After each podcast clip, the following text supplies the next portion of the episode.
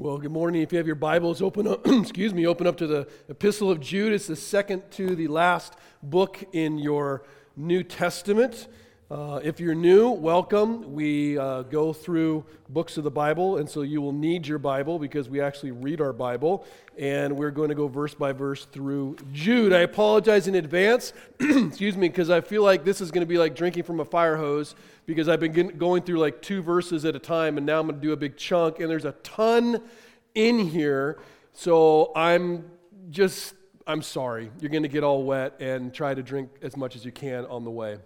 Now, Jude um, is a short, powerful, passionate, kind of straightforward epistle, and he is writing uh, to a church or several churches, warning them.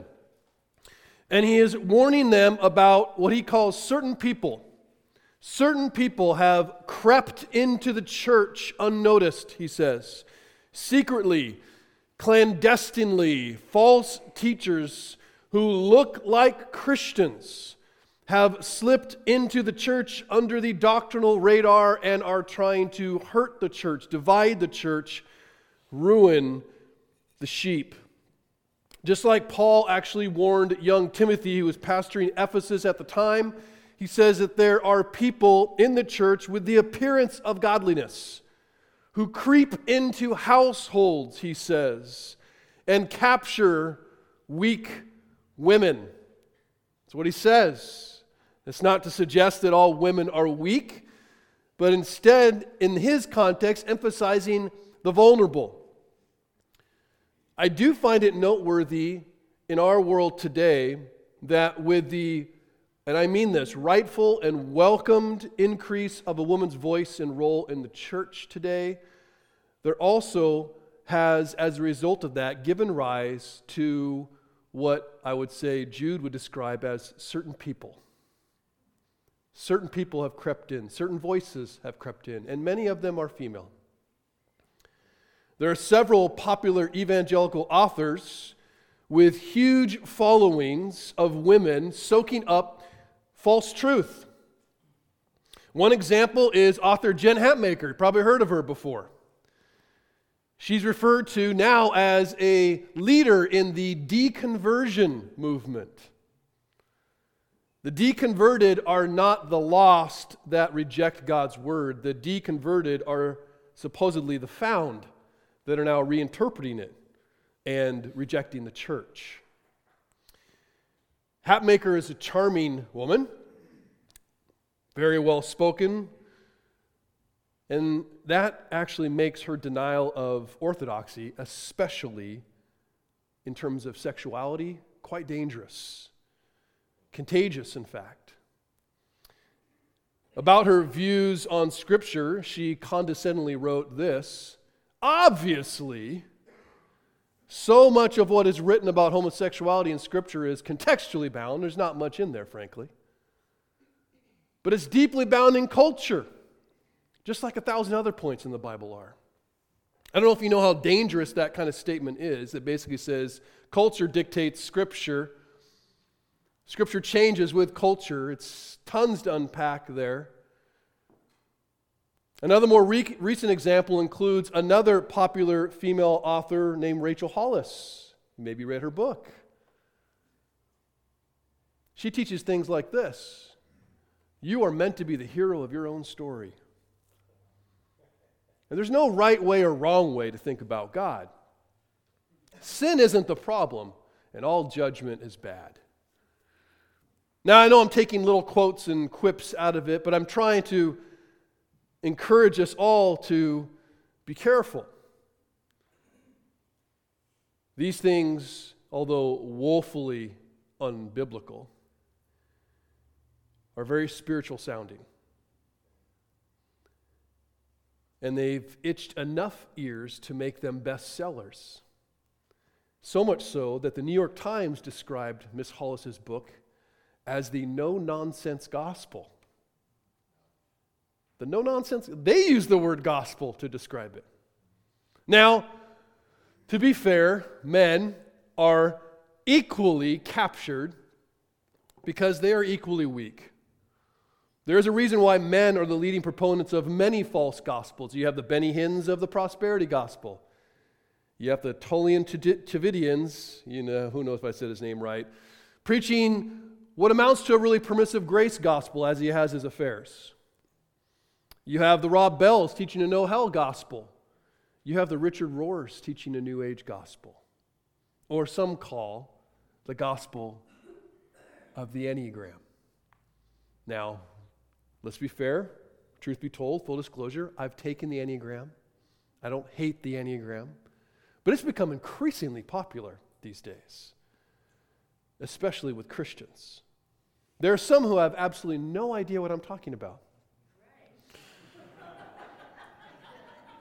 And there are others that find this personality test a helpful tool.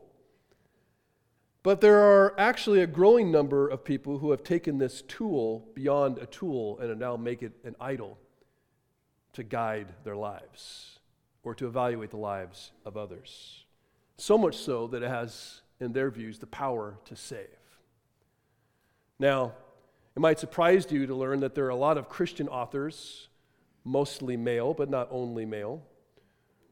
They've described the true purpose of the test as this to reveal to you your shadow side and offer spiritual counsel on how to open it to the transformative light of grace. Anything offering spiritual counsel should be a red flag.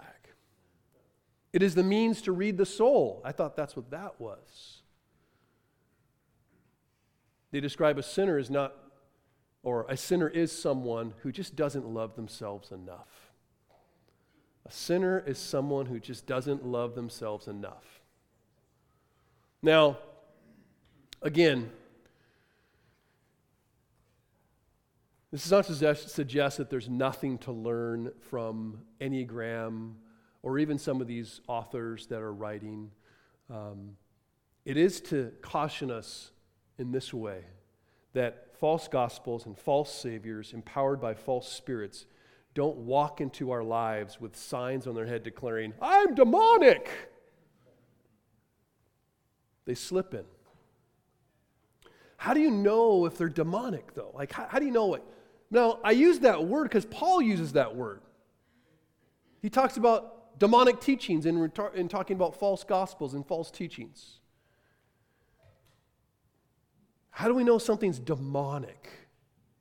Because what if it's not talking about Satan? Well, I would argue that demonic teachings and false gospels push us towards a place where we become the Savior in the story. Spurgeon said it this way, I thought it was excellent. It is always the Holy Spirit work to turn our eyes away from self to Jesus. But Satan's work is just the opposite. He's constantly trying to make us look at ourselves instead of Christ. So, as you read these things, as you hear these things, as you use these tools, you ask yourself, where is this leading me? Is this leading me to look at Christ or is this leading me to look at myself? And there's nothing wrong with looking at yourself, but when you're setting your mind on yourself and you're actually trying to find salvation in yourself, you could be believing a false gospel. We should be watchful and wary of those spiritual sounding movements which are really gospels of the self. They're often quite popular, actually, with both believers and non believers. That's a good sign or a bad sign, however you're looking at it. False gospels worm their way in. They do it slowly. They appeal to our flesh and they sound quite spiritual, but you will realize, given enough time, they're quite unbiblical. Jude is going to tell us that our disposition towards these false gospels has eternal consequences. And the question isn't whether we ever fall into one, because that can happen. You accidentally start, you know, getting excited about what you read or what you learn, and you're like, man, this, this sounds really good. I think the question is not whether you fall into it, will you stumble into something. The question is, how do you respond when you actually learn the truth? So let's read Jude, verses 5 to 16. And it's packed full of stuff about these false gospels and these false teachers. He says this in verse 5 I want to remind you, although you once fully knew it, that Jesus, who saved people out of the land of Egypt, afterward destroyed those who did not believe. And the angels who did not stay within their own position of authority, but left their proper dwelling, he has kept in eternal chains under gloomy darkness until the day of judgment of the great day. Just as Sodom and Gomorrah and the surrounding cities, which likewise indulged in sexual immorality and pursued unnatural desires, serve as an example of under, by undergoing a punishment of eternal fire. Yet, in like manner, these people also, speaking of the false teachers, relying on their dreams, defile the flesh, reject authority, and blaspheme the glorious ones. But when, our, when the archangel Michael, I know it gets weird, contending with the devil, was disputing about the body of Moses, what? We'll get there. He did not presume to pronounce a blasphemous judgment, but said, The Lord rebuke you. But these people blaspheme all they don't understand. They're destroyed by all that they, like unreasoning animals, understand instinctively. Woe to them! For they've walked in the way of Cain and abandoned themselves for the sake of gain to Balaam's error and perished in Korah's rebellion. These are the hidden reefs at your love feasts as they feast with you without fear. Shepherds feeding themselves, waterless clouds swept along by winds, fruitless trees in late autumn, twice dead, uprooted. Wild waves of the sea, casting up the foam of their own shame, wandering stars for whom the gloom of utter darkness has been reserved forever. It was also about these that Enoch, the seventh from Adam, prophesied, saying, Behold, the Lord comes with 10,000 of his holy ones to execute judgment on all and to convict all the ungodly of all their deeds of ungodliness that they have committed in such an ungodly way, of all the harsh things that ungodly sinners have spoken against them. A lot of ungodlies in there. These are the grumblers, the malcontents, the following their own sinful desires. They are loud-mouthed boasters, showing favoritism to gain advantage. Woo! Now, if you read that and got, what would I say? Welcome to my week, right? You open up, and you're like, holy cow! That's a lot. I'll try to explain it the best that I can to you. So, to begin, we, we see that Jude is actually a very well read man. He includes a lot of images, a lot of biblical allusions from the Old Testament, and he begins by inviting us to remember some things. He wants us to remember certain truths, particularly in the Old Testament, to help inform our understanding of what's going on in the New. Now, many wrongly divide the Old Testament and the New Testament into two different stories about two different gods. Let's say all the Old Testament describes the God of wrath, the God of judgment, the God who's just angry all the time. And the New Testament's the God of love and Jesus, and everything's wonderful. And we make this wrong dichotomy between the two. Never forget that the Bible has 66 books 39 in the Old Testament, 27 in the New. They are written by 40 different authors over several thousand years, and yet they tell one story. One story about God that climaxes in the life, death, and resurrection and return of his one Son, Jesus Christ. Now, Jude says to those he's writing to, we are to remember the full story that they once knew. Remember how it all works together, he says because their partial belief has left them vulnerable to a false gospel. They like to believe parts of God. They like to believe parts of Jesus. They like to believe parts of the Bible. Does that sound familiar? Right? I want to take parts. I like this part. It's like a spiritual smorgasbord. Welcome to the Northwest, right? I'll take this piece and this piece, and ah, I like this piece, and create this conglomeration of spirituality that isn't quite biblical. We, many in our culture, like to focus on the parts of Jesus that we like and discard the parts that make us uncomfortable. As all good cultists do, this invariably remakes God and Jesus into an image that's much more attractive and much more affirming of whatever you want him to affirm. Now, as Tim Keller once wrote, if your God that you're worshiping never disagrees with you, you might just be worshiping an idealized version of yourself. The same could be said about Jesus. If Jesus never affronts you, offends you, pierces you with his words, it's possible that you actually are not worshiping Jesus, at least not the Jesus of the Bible. And Paul has already told us in 2 Corinthians 11 that there are lots of different Jesuses, but only one that is true.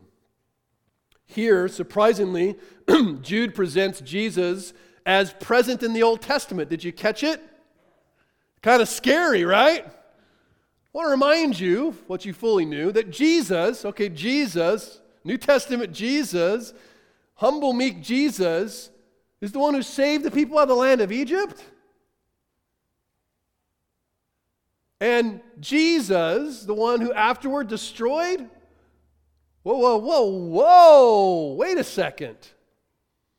Jesus saving and Jesus destroying. Jesus connected intimately, personally, identifying with the God of the Old Testament who is judging. Jesus, the one who says made an example out of Sodom and Gomorrah. Jesus, the judge Jesus, the prison warden, keeping angels in chains. Jesus, the executioner.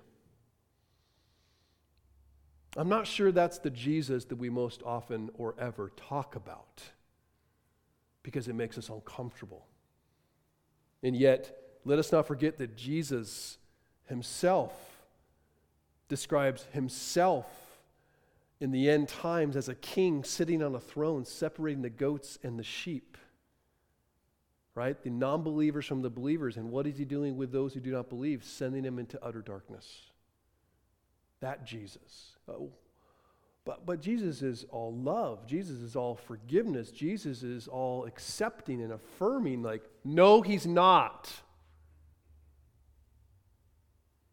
He saves those who repent and believe. He doesn't save all. And that makes us uncomfortable.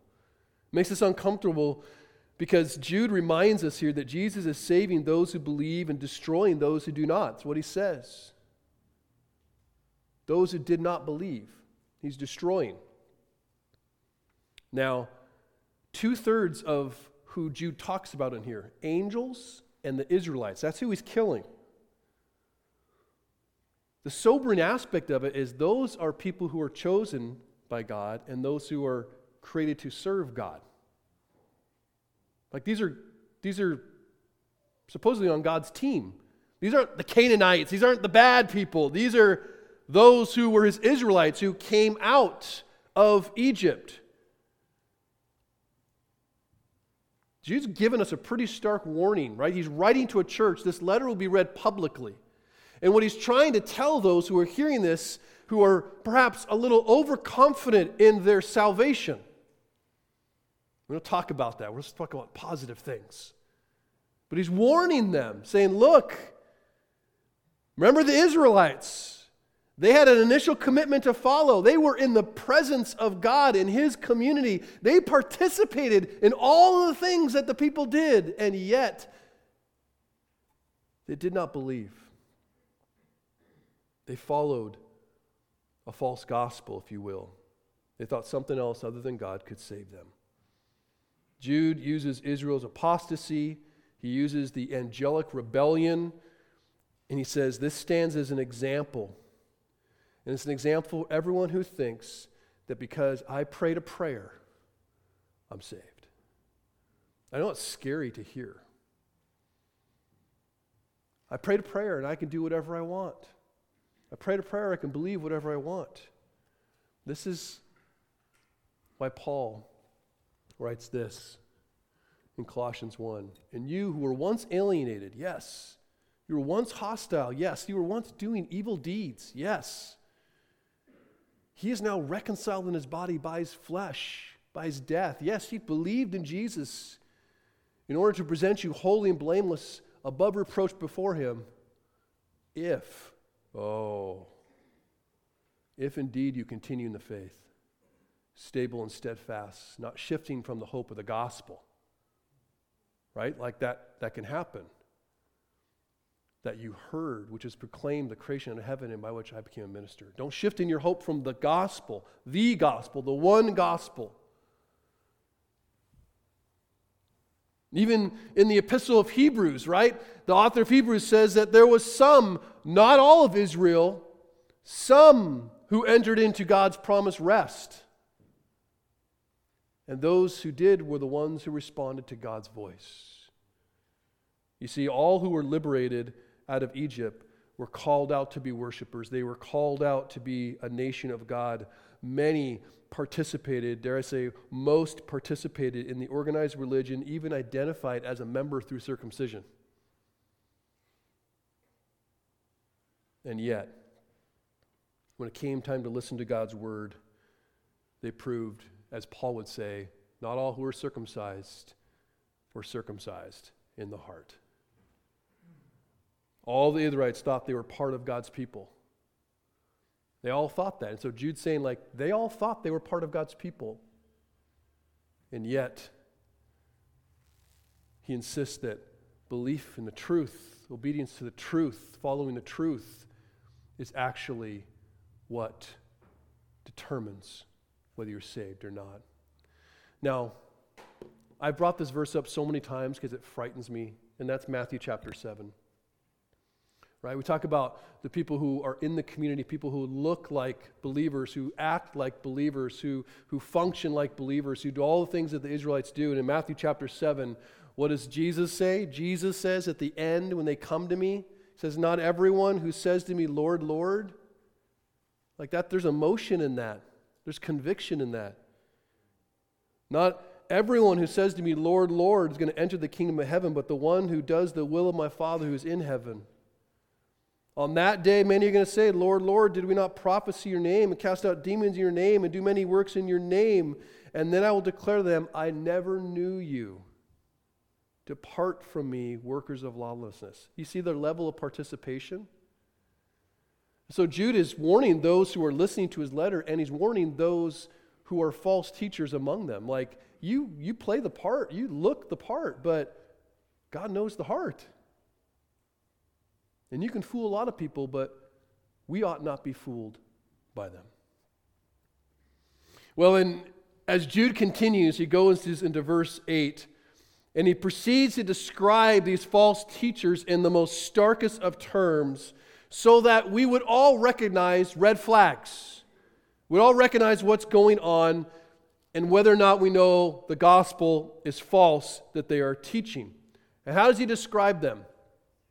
In like manner, these people, these certain people that have crept in, are relying on their dreams, defile the flesh, reject authority, and blaspheme the glorious ones. Okay? Now, Jude reveals that these false teachers are neither humble nor are they slow to speak. They talk a lot. They are, as he says right here, like instinctual animals, claiming to understand a bunch, but in fact destroying themselves with understanding. And here's the things he says that they rely on. Think about this the gospel that takes us away from self, or the gospel that takes us towards ourselves. He says they rely on their dreams. Well, what if someone relies on their dreams? Well, the Lord told me. My interpretation, my truth. Different than historic Orthodox Christianity, different than what the church might teach, different than most people. I have something special. We talk about, well, yeah, Mormons, right? An angel, Moroni, comes and sees Joseph Smith. The church is apostate. Here's the truth. That's an extreme version, but this happens on a much smaller level with individualized spirituality.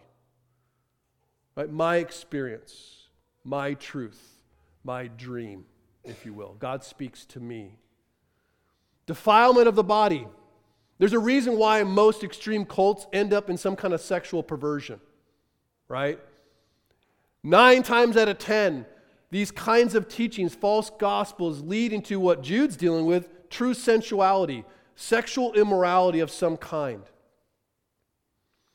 That's one way. The other is just like, it's my body, do what I want. Rejection of authority, what he says. Want to do it my way.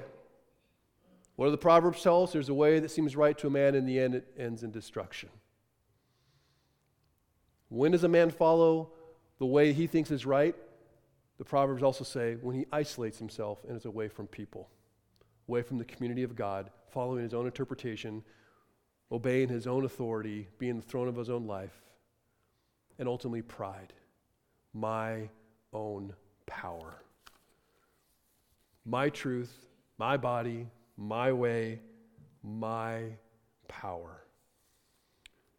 They blaspheme, it says, the angels, which seems kind of weird.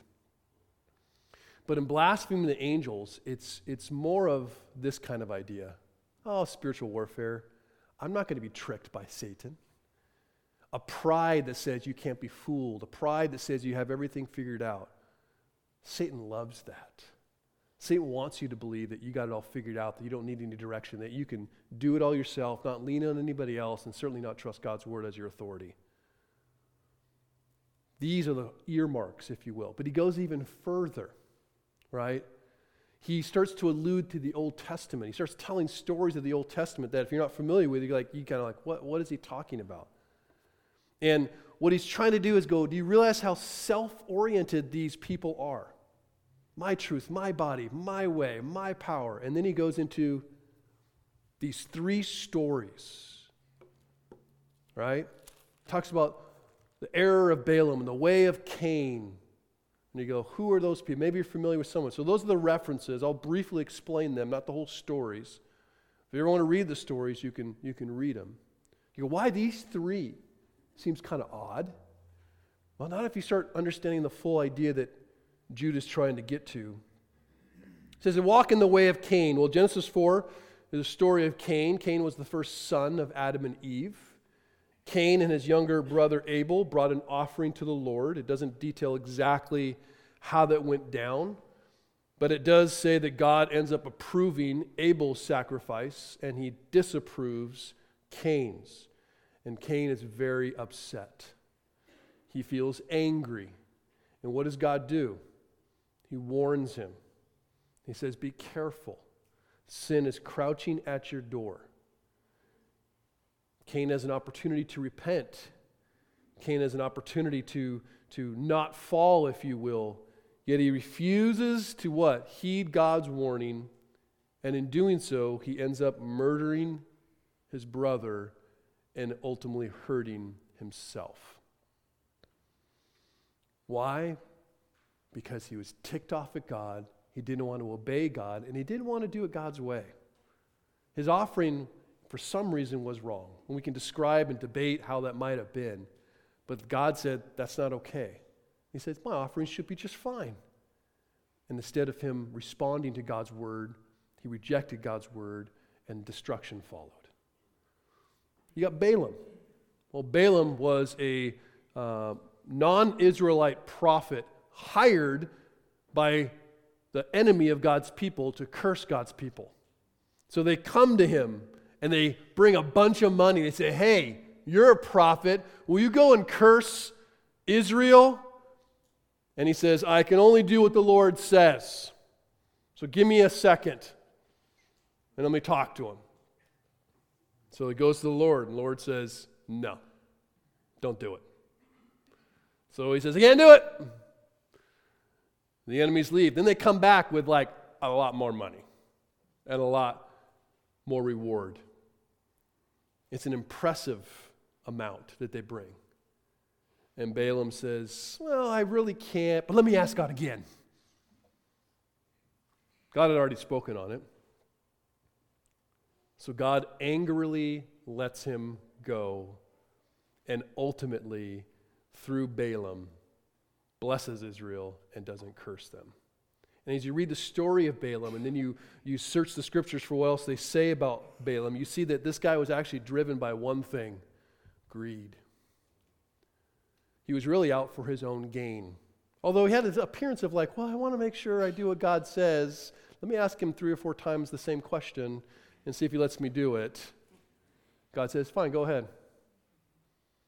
And that's the false teachers, right? What are they out? They're out for their own gain. They know what's wrong. They, they, they don't have to, like, should I, should I deceive here? You don't need to pray about that. It's pretty obvious God has spoken on that, and yet they go because they're about themselves. And then you have Korah's rebellion. Korah was a leader. Jewish tradition says he was probably a very wealthy and influential leader. He led a rebellion against God's chosen leaders, who were Moses and Aaron. Well respected man, Korah organizes a revolt when they're in the wilderness.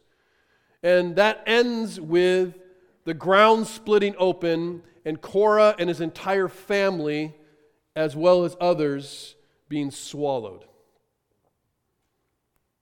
He loses his life, as does his family, as also his belongings. Everything. It's like wiped off the face of the earth and swallowed by it. And so, what do you have? We got a Cain saying, This is all about my offering. You have Balaam saying, This is all about my gain. You have Korah saying, This is all about my rule. I don't care about God's authority. I want to rule, not follow his chosen leaders, not obey his stated rules. I want to do what I want to do. Self. The gospel of self. This is the danger of all false gospels, right? What Spurgeon say? Satan's constantly trying to get us to look at ourselves instead of Christ. What am I going to get out of this? How can I do what I want to do? How is my interpretation of my way, my rule, and my gain? Me, me, me, me, me.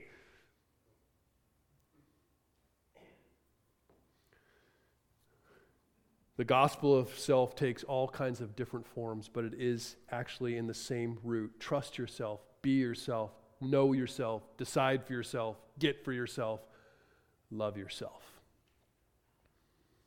The many false gospels of self, they feel good. They do. That's why they're attractive.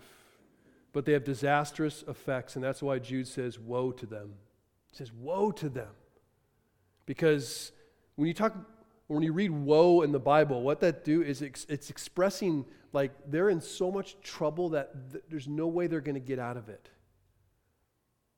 And you go, well, what, what trouble are they? Well, it's not just trouble for them, it's trouble for others. He gives us um, four images. Right? All these things, illusions, he, he gives four images of what these guys are like and what happens as a result. He says that they are hidden reefs, feasting at the love feast, which is, guess what? Communion. The church is gathering. He says these guys are feasting like wolves not caring about the sheep. And he says they're hidden reefs. Well, what's a hidden reef? It's a reef you can't see. And as you are going along in the little boat of faith, what do you do? You hit reefs. This is why Paul says so and so has made a shipwreck of their faith. The false gospels of these guys, they just hurt people. How many people you know, the whole deconverting movement, that is, might as be called the shipwreck movement. It's people having their faith wrecked as they hit these hidden reefs that they thought may have been, you know, positive things or weren't even there. Maybe well intended as they began to search out new truth. He says they're clouds that promise rain that never comes. Waterless clouds, it says, right? False promises. Oh, here comes the clouds, because clouds aren't evil. They don't have to be all dark and foreboding. There's like, we need the rain to water our fields, and that rain never comes. It's just northwest gray all the time. But ray comes here as well, right? It's not rain coming, it's like no rain, waterless, no fruit. He says they're wild waves, tossed to and fro perpetually changing. Then it says, and when the waves recede, what does it leave? A sticky kind of film of shame, it says. Leaves shame.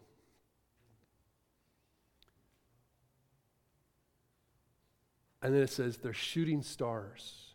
Now, scholars disagree whether they're stars, whether they're shooting stars, because if they're shooting stars, then they fizzle out, right? It's like, gone. Here today, gone tomorrow. If they're wandering stars, which some of your translations would say, that means they've wandered out of the orbit that God designed them to be in, right? So, either way, guess what? They're horrible for direction. Right? They don't know where they're going. And no one who follows them knows what they're going. They are, by definition, lost. See, what's the big deal? Right here is the big deal. Imagine people going along and, like when a ship hits a reef, it sinks, as does them and their family. When they're having hope in something that never comes, when they're devoting a life to a promise that is never fulfilled, that leads to despair. When their wild waves tossed to and fro, whenever some new, and this is what Paul says in Ephesians 4, right? Children tossed to and fro by every wind of culture that comes. The new things that show up. Oh, what about this? No stability and no direction. They don't know where they're going, they have no light for their path. These are the false gospels that creep into our church that have the appearance of goodness and attractiveness, but in fact are destroying people. And then this weird story, right? Right before all of this description of, he has this weird story about Moses' body. And you read and you go, what the snarf is that, right? And you probably read past it because I understand that. It's a strange story from Jewish tradition. Scholars disagree exactly where it might come from, but they tend to agree it must have been part of oral tradition at least. And it's some kind of dispute over Moses' dead body. Now you're reading it right. The archangel Michael is contending, right? Contend for the faith. He's contending with the devil. So we talk about contending with demonic teachings, contending with, so Michael the archangel, so it's not just like, it's like, you know, Jethro the angel. It's Michael the archangel. So he's like stud angel, top angel, powerful angel, lead angel. He's contending with Moses. Sorry, contending with Satan, who's a fallen angel. So you think Mike would be like, I don't think so. I'm Michael. Shing! Like, and that's it. That's not what he does, though, right? What does it say? As he, he did not presume to pronounce a blasphemous judgment. Now, he's contrasting this with the false teachers who were like, I don't care about demons and angels. And, and that's what he says. Whatever that means in that context, they're blaspheming angels. Perhaps they're blaspheming the Old Testament that was delivered, you know, through tr- oral tradition, if you will, by an angel to Moses, that kind of idea. Who knows? But they're just like, oh, spirituality, I'm an authority, I can, t-, whatever. And Michael didn't. The guy that seemed like he'd have all the right to do it doesn't. Instead, he says, The Lord rebuke you. What does that mean?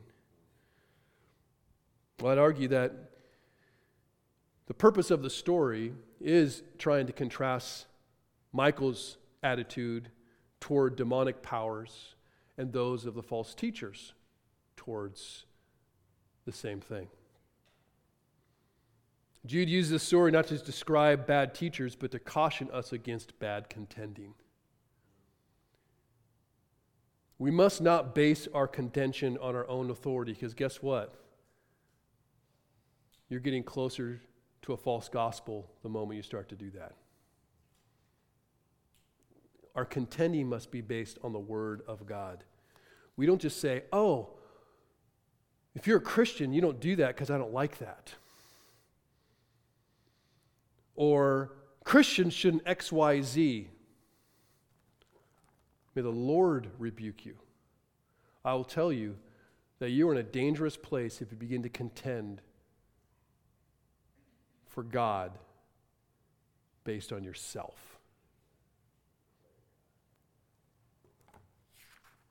We mustn't battle the gospel of self with self. We're not trying to turn people to our views through our words. We are not trying to turn people or rebuke people toward our view in our words, we are trying and contending to turn people to Christ by His word. His word has power, ours have none. His authority rules, we have no authority. It is so much easier to contend and say, well, the Bible says this, and you can take it up with God, as opposed to this. Well, you know what I think the Bible says. It's a dangerous place to be. This doesn't mean we don't rebuke or that we don't warn or that we don't judge, but it means that we never forget our place as we contend with those who've forgotten theirs. We never forget our place as we contend with those who have forgotten theirs. Well, as a final reminder to his people, Jude turns our attention towards the return of Christ. So he ends it with another weird reference. He says, It's also about these that Enoch, the seventh from Adam, prophesied, saying, Behold, the Lord comes when 10,000 of his holy ones to execute judgment. You notice in this passage how much judgment we've had? Eternal fire, judgment, destruction of unbelievers. Judgment on who? On all, and to convict all the ungodly of all their deeds of ungodliness, that they have committed such an ungodly way, to all the harsh things that ungodly sinners have spoken against him. These are the grumblers, the malcontents, following their own sinful desires, their loudmouth boasters, showing favoritism to gain advantage. Oh, goodness gracious. Jude turns our attention toward the return of Christ, and he begins by quoting from what is a Jewish apocalyptic text. So it's a text that is um, considered uh, traditionally Jewish in terms of literature called First Enoch. Scholars would disagree whether he's quoting First Enoch, whether he is just quoting oral tradition. There's big books written about that. Go and read them, enjoy them. I don't and I won't. But I do believe, what I don't believe, I should say, is that all of 1st Enoch is inspired scripture. Um, I don't believe it's inspired scripture, but I do believe it's important literature. In other words, there is important literature that Christians write in our day. Certainly isn't on the level of scripture, but it's valuable and it's helpful. The great theologians of the Protestant Reformation coined the phrase sola scriptura. That means scripture alone is our final authority, that we don't believe anything above the Bible, but that doesn't mean we don't believe anything but the Bible. There's a difference. Okay? There is no greater authority, but we certainly can learn and grow from things that are written other than Scripture. That said, Jude 14 here, with this strange, 14 through 16, this strange reference, uh, Jude says is a genuine prophecy of God. So, this particular part, if you will, from this historical text or from oral tradition, um, is in some way inspired enough that he would be used in Scripture. But it's interesting that Jude changes it a little bit. He changes it a little bit from where it appears elsewhere because he adds the word the Lord. In the other places where you find it, it talks about God. And this is more referring to Christ. So he says, Behold, the Lord comes, if you will. Christ comes. Jesus comes with ten thousands of his holy ones to execute judgment on all and to convict the ungodly of their ungodly things, doing ungodly ways, of all their ungodliness, that kind of thing. Jude says the best way to describe these false teachers is they are ungodly. And what does that mean? Without God. Men without God who do godless works, godless ways, while they speak against God and all his ways. They're godless. Jude warns that the Lord Jesus and his army are coming to execute judgment. And he has this little bit at the end where I think is kind of funny. He's coming to execute judgment on the grumblers, the malcontents, these people following their own sinful desires, right? These are people who are critical perpetually. I think one of the red flags of a false gospel is someone comes out and starts telling you all the things that are wrong with the church and all things that are wrong with the Bible and all things are wrong with Christians. Be careful. There might be some truth in the criticism, but when someone builds an entire platform and a movement on criticism, red flag. The grumblers, the ones who are never satisfied, the loudmouths who never shut up and are always talking, always blogging, always writing, always putting out there. Even when they talk about God, it seems as if they're talking about themselves. These are the ones that Jesus says, I'm coming to execute judgment on. You see, Jesus first came as a king, a servant king, a humble king. He died with a crown of thorns on his head, king of the Jews. That's not how he's going to come the second time. The Bible is really clear, and we don't talk about it very often, that Jesus is returning as a conquering king to destroy, to rebuke false teachers with action more than words. This is why, if you read 2 Peter, you'll notice that it's almost identical to Jude in chapter 2 and chapter 3. And scholars argue is Jude quoting Peter? Is Peter quoting Jude? What's going on here? This description, even the same images that they use to describe these false teachers. And Peter ends the exact same way that Jude does, but blows it up a little bit more. He says these false teachers are saying, Jesus ain't even coming. Where's he at?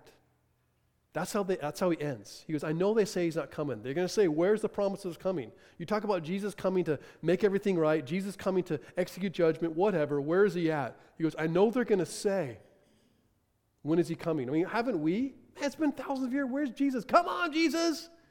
Guess keep saying Jesus is going to return. Where is he? They've been saying that since the early church days. But Peter goes on, he says, Don't overlook this fact. That with the Lord, one day is as a thousand years, and a thousand years is one day. How many thousands of years has it been since Jesus rose? It's been a couple thousand. It's been two days. Right? In God's view, he's like, I'm not in a rush. Right? Then he goes on. The Lord ain't slow to fulfill his promise as some count slowness but he's patient toward you. Now, he's writing to Christians, not wishing that any should perish, but that all should reach repentance. But the day of the Lord will come like a thief, and the heavens will pass away with a roar, and the heavenly bodies will be burned up and dissolved, and the earth and the works that are done in it will be exposed. He tells false teachers, like, yeah, this is dangerous times, but you guys are in a dangerous place. See, the title of the sermon is Contend for Wrath. We go, that, that seems really harsh. But I would argue that a contending for wrath is a contending for God. And contending for God and contending for wrath couldn't be any more different than the spirit of every fa- false gospel that says contend for self. It's the very opposite of it. It's not about you know, the gospel self is not about God's authority. It's not about God's desires. It's not about God's glory. It's about me and mine and what I'm getting. Our problem is not that we don't love ourselves enough. Our problem is that we love ourselves too much. That's the problem. See, there are only two kind of people that, en- that enter into eternity. The living and the dead are all raised, and everyone goes into eternity. But there's only two kinds of people, if you will. There are those whom Christ in love has taken God's wrath upon himself before death. And there are those who will take God's wrath upon themselves after death. Those are the only two. If you want to follow the gospel of self, you will end up having to face God's wrath yourself. But the gospel tells us you don't have to now. Before death, for those who repent and believe, for those who declare that, that Jesus has died on the cross for my sins, that Jesus has risen from the dead to give me life and righteousness and all those things. The wrath has been faced by him for you. Jesus has not yet returned, but the kingdom's coming. The army's coming. He is patient, Peter says. He is slow to anger. And he is calling more people and waiting for them to repent and believe. This, Paul says, is the kindness that leads to repentance. You ever heard people like, you shouldn't talk about God's wrath because it's God's kindness that leads to repentance. I totally agree. And his kindness is that he's patient and is not unleashing wrath right now. That's in the same context of that same verse. Don't just take it out and go, it's his kindness. We need to be kind and not talk about wrath. No, the kindness is God's wrath is coming, and I'm warning you now. Believe. We are warned not to take advantage of that kindness because King Jesus is returning and the day of wrath is coming for those who harden their hearts towards his love. The gospel is not save yourself. You know what the gospel is? We use Jesus' words deny yourself. That's the gospel. If anyone's going to come after me, let him deny himself, take up his cross, and follow. Don't let the self rule. Don't let the, like, yourself wants you to love yourself all the way to hell. Jesus says, deny yourself, take up your cross, receive my love, my forgiveness, my protection, my joy upon yourself, and you'll be free. Let's pray. Heavenly Father, we praise you because you are patient, you are loving, you are kind, you are gracious towards us. The Lord, in the very beginning, you could have justly destroyed us. You could have justly killed us and sentenced us, but instead you sent your Son to die for us. Lord, you are both holy and loving. And I pray that, Lord, your wrath, your certain wrath to come, your judgment to come, Jesus, that will not scare us or harden our hearts, but Lord, will compel us toward you, will compel us to receive your love. I pray, Lord, for protection upon all who can hear, that will not fall for the false gospels of this world, who I believe drive us to trust ourselves, to lean on ourselves, to love ourselves more. Help us not to fall, Lord, for false truth but help us to contend for the faith that was once for all delivered to the saints, which includes the return of King Jesus. We look forward to that day. Please come quickly, Lord Jesus. Amen.